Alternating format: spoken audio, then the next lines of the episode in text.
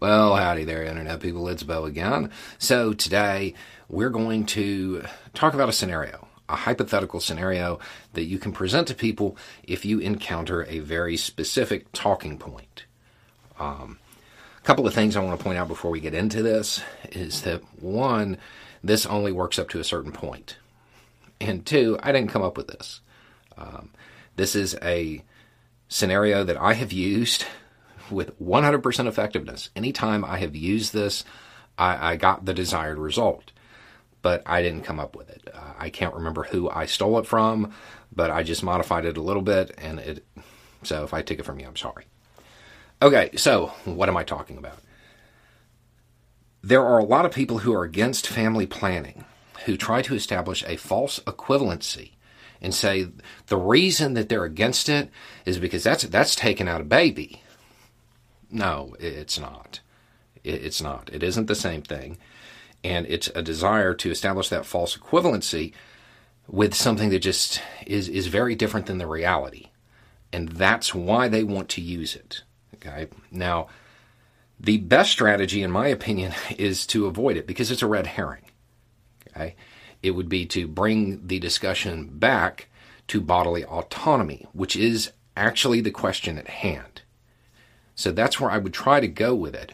But sometimes th- they don't let that that part of it go. So you have to destroy the false equivalency. So this is what I have used, and it's literally always worked. So I'm going to present this in the exact way I do. All right. So start off and you're like so you're saying that that that's a baby at, at, at three weeks or six weeks? Yes. Okay. So I'm going to present you with a scenario. Don't answer until I ask you a direct question because this isn't going where you think it is. I just kind of want to explore something real quick.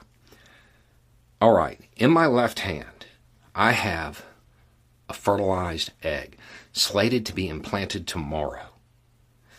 And in my right hand, I have a baby named Billy. Don't answer because this isn't going where you think. They're both hanging over the edge of a cliff.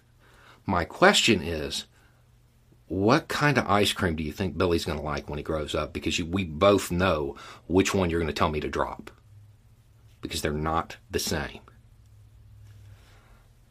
You start there, but understand there's limitations to that. Because that argument only works up to the point of viability. Once it's viable on its own, then whether you like it or not, there's a whole slew of legitimate moral questions that arise. And in my opinion, those are moral questions to be decided by the individual. But understand there are going to be a whole lot of people who do not take that stance. There's a desire to create that false equivalency so they can use images of cute little white babies with blonde hair and blue eyes and full sets of teeth. Um, and, and it, it, it alters the perception of it. That's why they want to use it. But it is a red herring. The real question is about bodily autonomy. Can you force a person to do something with their own body against their will? And that's why when it comes up to the point of viability, that all the math changes because at that point, the, there are moral questions that have to be decided. But up until then, there's not. There really isn't. So that's how I have always responded to that. But the important part is to take it back to bodily autonomy, even if you have to destroy this argument in the process. Go back to bodily autonomy as soon as you're done. Don't get into debates over when it starts because it doesn't matter.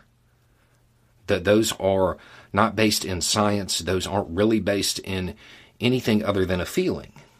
The question is when is it viable on its own?